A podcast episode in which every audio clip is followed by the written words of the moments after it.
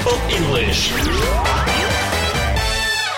Розглянемо англійське слово, яке доволі часто зустрічається в Біблії. Це дієслово redeem. В офіційно-діловому стилі воно означає виконувати. Наприклад, виконати обіцянку можна сказати to keep a promise, а можна to redeem a promise. Уряд повинен виконати свої передвиборчі обіцянки. The government should redeem its election promises.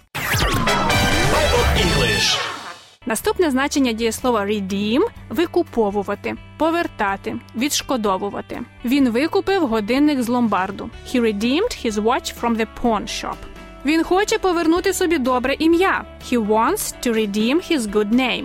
Також слово redeem означає визволяти. Наприклад, вірш із книги Псалмів: від людського утиску визволь мене, просить псалмист. Redeem me from human oppression.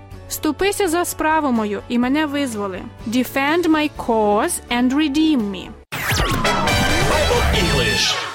Отже, to redeem – визволяти, викуповувати. Відповідно, redeemer – визволитель, спаситель, викупитель. Відомі слова, які сказав Йов. Та я знаю, що мій викупитель живий. I know that my redeemer lives. Також пророк Ісая писав: А твій викупитель святий Ізраїлів. The Holy One of Israel is your redeemer.